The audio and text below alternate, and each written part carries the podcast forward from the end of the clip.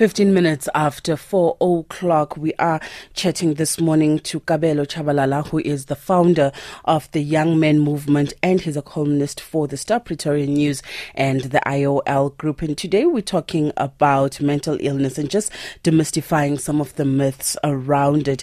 And he's going to be sharing his own story as well and how he is coping or dealing with uh, mental illness. A very good morning to you, Kabelo. Morning, how are you?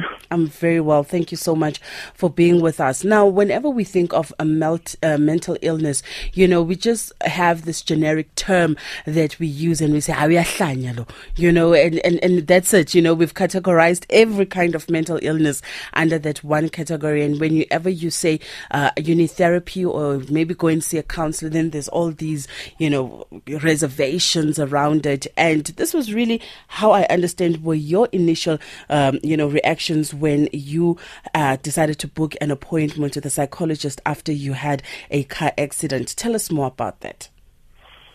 Yeah, um, t- to even put it better, it's the, it, it's the, the stigmatization, especially within the black society, that makes it even more more discouraging for people to actually come out and realize that we actually have baggages that we carry mentally and emotionally. So, just to keep it short, um, on Monday the sixteenth of, of April, um, I had a book session, which was in fact booked by my girlfriend with a psychologist. And I went there and I thought it was going to happen like on T V, you know, where you sit on a comfortable couch. Yeah. Somebody sits across and asks you thousands of questions.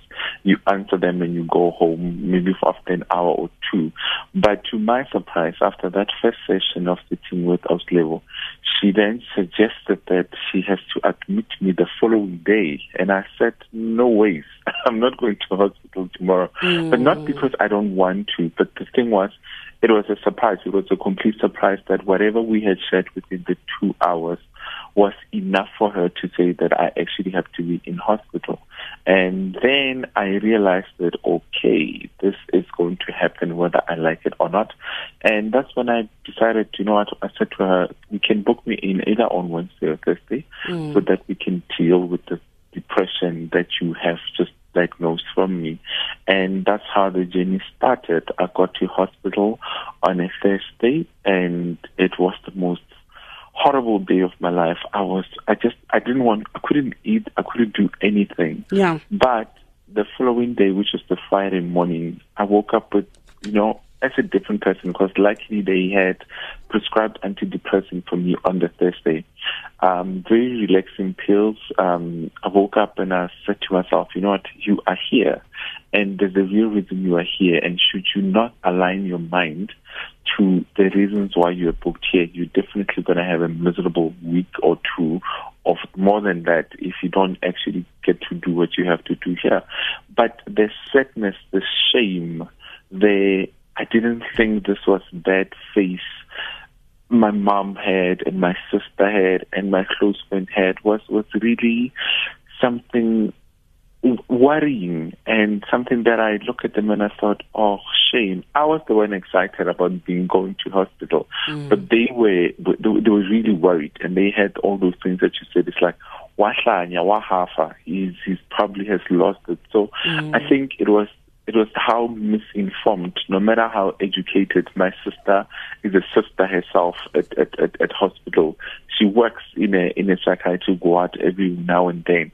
However, she she herself still couldn't, you know, come to terms with it, you know, hitting home. I mean, literally hitting home because it's this is her, her sibling. But yeah, you, you you just do what you gotta do, and that's how my journey too. A psychiatric hospital on my journey of depression started. Now, the, the hospital that you were admitted to, was this a psychiatric hospital or just an ordinary medical hospital? A specific specialist psychiatric hospital. Mm-hmm. So, in other words, they, they are dealing with different types of mental illnesses and disorders there? Correct. And I think that is another thing where you... you're sitting in a space, somebody has dementia, mm. somebody has O C D, somebody has major depression disorder, somebody has acute disorder, somebody has schizophrenia. You, you, you're in the space where everybody has something that you, you, you are new to, and somehow you guys have to, and you realize that irrespective of whatever mental disorder or illness these people have, they are still normal people. And I wish that society could get that part, that we were normal people, even though we, we, we everybody's dealing with whatever that they're dealing with in their different way through medication. Eventually they can they, they, they can manage throughout the day to have normal conversations, to speak about different issues, it be political or social, and still have fun. But when you go back, when you are in our world whereby you are named to have a psychological illness, people then start to look at you in a different way. I don't know how many are you finds that I hear. Mm. Even when you start doing something that is abnormally normal, people will start even questioning your normality simply because, oh, oh, he was in a hospital, yeah, and a psychiatric hospital for that matter. So this could probably mean that mm, he's lost some screws. But we are not mad. We are not crazy. We have not lost our senses. It's, it's, a, it's a mechanism in our brains that somebody needed to balance. It's the baggage and the, that we carry that we needed, some of us needed to offload so yes. that we can come back to the world or to society and live better. But most importantly, we do undermine the emotional baggage that we carry. I personally didn't understand how much of the poverty that I grew up in had mm-hmm. made me to become so so resilient, has made me to overcompensate in my life in almost every department. Mm. And I personally also learned about my passive aggression. I, I wasn't aware how passively aggressive I was, but it was all build up. So the accident was not why I was admitted, but a trigger to all those stuff that have been causing the depression that I was living with. And that's how, and that's why eventually my psychologist and psychiatrist decided that, you know what, you need to be in this place yeah. to offload, to find that reset mental button.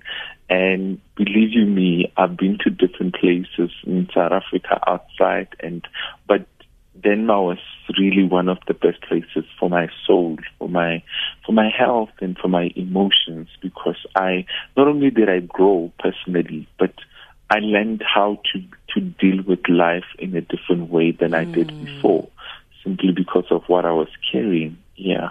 Absolutely inspirational, and it's amazing how a devastating incident like a, a, a car accident can actually lead you to a greater path of, of self-discovery. I mean, I'm listening to you and what you discovered about yourself, and it certainly sounds like it was a, a, a an emotional time, but also a time that uh, turned your life around. To somebody that's listening right now, wena Kabelo, and they know that they need similar type of help, but they're scared because of the type type of stigmas that you've just mentioned, you know, and, you know, what am I going to uh, say to my family? Are, are they are they going to start doubting me? Are they are they going to think that I'm crazy? How would you encourage them to go past some of those fears that are stopping them? Here, the thing is, we, you are the person that's that's that, that's suffering. And I mean, I was diagnosed with a severe depression episode without any psychotic symptoms.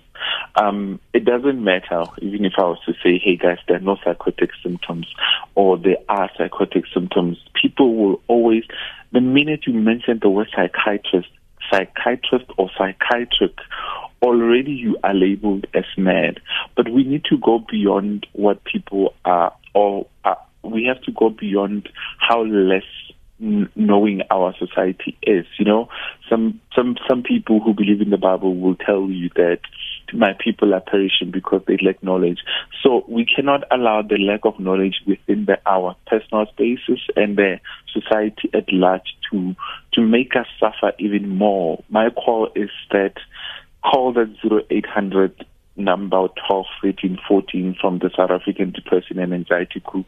And if you have the luxuries of a middle black class, in inverted commas, your, your, your medical aid. It's even easier. You know, find a psychologist, check somebody who can actually help you, because at the end of the day, that depression is going to kill you, not them. You having those suicidal thoughts with a plan or without a plan, or with clear plans of how you want to execute it, it is you who's dealing with that. Those money issues, that death that you're, you, the death of somebody that is close to you. None of us know, because all these things are not written on your face. Nobody mm. walks around written O C D, P T S D, and the many other stuff that we suffer mentally and emotionally. So to, to, to, to sort of put what society says, or the stigmatization of society before your own health, on itself shows how less you love yourself. So I, I believe that we need to we need to overcome. We need to really, it's not an easy thing, but we need to start thinking of ourselves. We need mm. to start thinking of our well-being. And yeah. once that becomes the main priority, I think then that is a good first step for you to be able to make that that call and say, I think I have a problem, and let me go see somebody who can help me. Psychologists are not for white people. Psychologists are not for rich people. Psychologists are for everyone, poor, middle class, rich. They are for everyone who's carrying a certain amount of baggage that has led them to start coping. We should stop this thing of wanting to cope. We should yeah. leave. We should stop this thing of wanting to be on survival mode, when we can actually offload all this stuff and start afresh. I love what you're saying. Now let's talk about, you know, the work that you do with the Young Men Movement. Mm-hmm. Yo. Now that's a big one. Um, okay, in a nutshell. You... In a nutshell. Yeah, I'm gonna, I'm gonna, I'm gonna try and just, you know, put it together in, in a few sec- sentences. But however, I just remember our last meeting, which was the week before last, mm-hmm. the weekend before this one, and I was talking to them about the metrics, the mothers, the the, the motherly figures in their lives, and what they appreciate more about them, mm-hmm. and they said quite a lot of things that you you sit there and you are. You, you, you become so impressed on, on, on why on, on what they like about about their mothers. But I remember the one incident where one of the young men says, um, what I like more about my mom is that she grew up to teach me how to love others, right? But because we don't we can't separate talking about the mothers and their fathers. Um, I was with a group of twenty boys, and eighteen out of eighteen of the, of the twenty do not have their dads. Yeah. So one of the men, after saying that I love my mom because she taught me how to love others, I paused for a second and I said, but hold on, what what do you mean? Wasn't your dad going to teach you how to love others if he was there? And his response was, um, if my dad knew anything about love, he would have started by loving me enough to be part of my life. So to answer you, I don't think we, he would have taught me anything about love, especially love for others. So I deal with a group that is broken. I deal with a deal with a group that has daily issues. I mean, I myself grew up without a father, and this mm. that is that is precisely one of the reasons why I, I started the Young Men Movement, with having more than eighty mentees in the village. But you know, we have our own struggles. We still need mentorship there and there. They're boys. They still need to eat. They still need somebody who can say, you know what, I'll take care of some of the trips that they need to take, or some of the food that they need to do. But the point is to create a new generation of treasure, since my generation is fully labeled trash for all the things that we do. So I believe that in about next ten to twenty years, we'll have more responsible young men, men who understand equity, men who are feminists themselves, but more importantly, men who are progressive, who understand why we take certain steps as society to ensure that men and women share the same space. And that's what the Young Men Movement is all about. Wonderful. I think that you are so inspirational, and I applaud you, you know, for speaking out and speaking up against um, the, the different, I would say, myths around mental illness, and also just to encourage people to put themselves first and their mental health, because, you know, the thing about mental health, as you indicated, nobody's written on the forehead what they are struggling with. You know, it's only when you start interacting with a person that you see, you know, there's issues of brokenness, the baggages, the post-traumatic stress, stress syndrome, you know, mental illness can range from mm. major depression to bipolar to dementia, you know, and, and these are all um, conditions that um, can be managed and treated, some of them, you know, with the right type of intervention. Uh, what are some of your social media contact points for people who would like to keep in touch with you? Um, on Facebook, it's Kabelo Chabalala. On Twitter, it's at Kabelo J. Um, I'm not an Instagram person.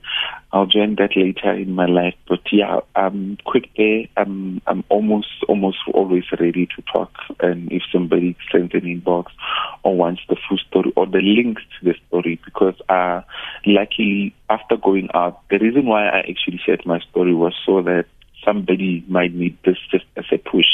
And I have like a good record of about ten to twenty people that said, you know what, after reading this, I think I too want to go see a psychologist and see how I can deal with the issues that I have. And I think that was the whole point, for that one person to just say, you know what, I relate to what Kabelo is saying, mm. and I think I also need that help. So it's about, because I'm sharing part of that part and the fourth part of my journey on Facebook. So some people might actually enjoy reading it as I continue to tell them about being there now that I'm out.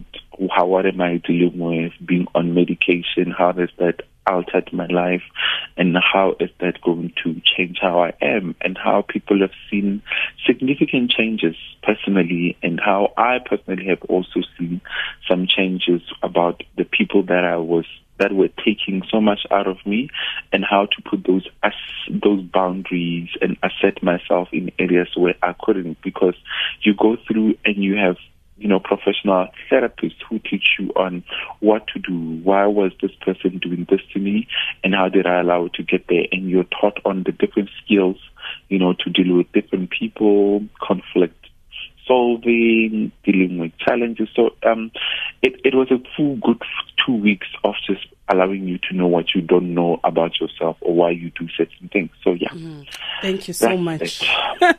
I'm it's so inspired. I truly am. And I applaud you, Kabelo. And I know that many listening today have been encouraged to take that first step to, to, to contact your local counselor, a therapist, a psychologist. It's for you. It's for your good. Trust you me, it doesn't have to be something that you're scared of. It doesn't have to be um, something you are ashamed of. But trust you me, as you mm. heard from Kabelo, I'm not even going to uh, spoil it. You've said everything that needed to be said. All I can add is do something for yourself. Do it for yourself. Nobody but yourself. Thank you so much, Kabelo. Amen. Amen. It's a pleasure. uh, enjoy the rest of your day further. Same to you. Bye. Bye-bye. twenty-seven minutes before five.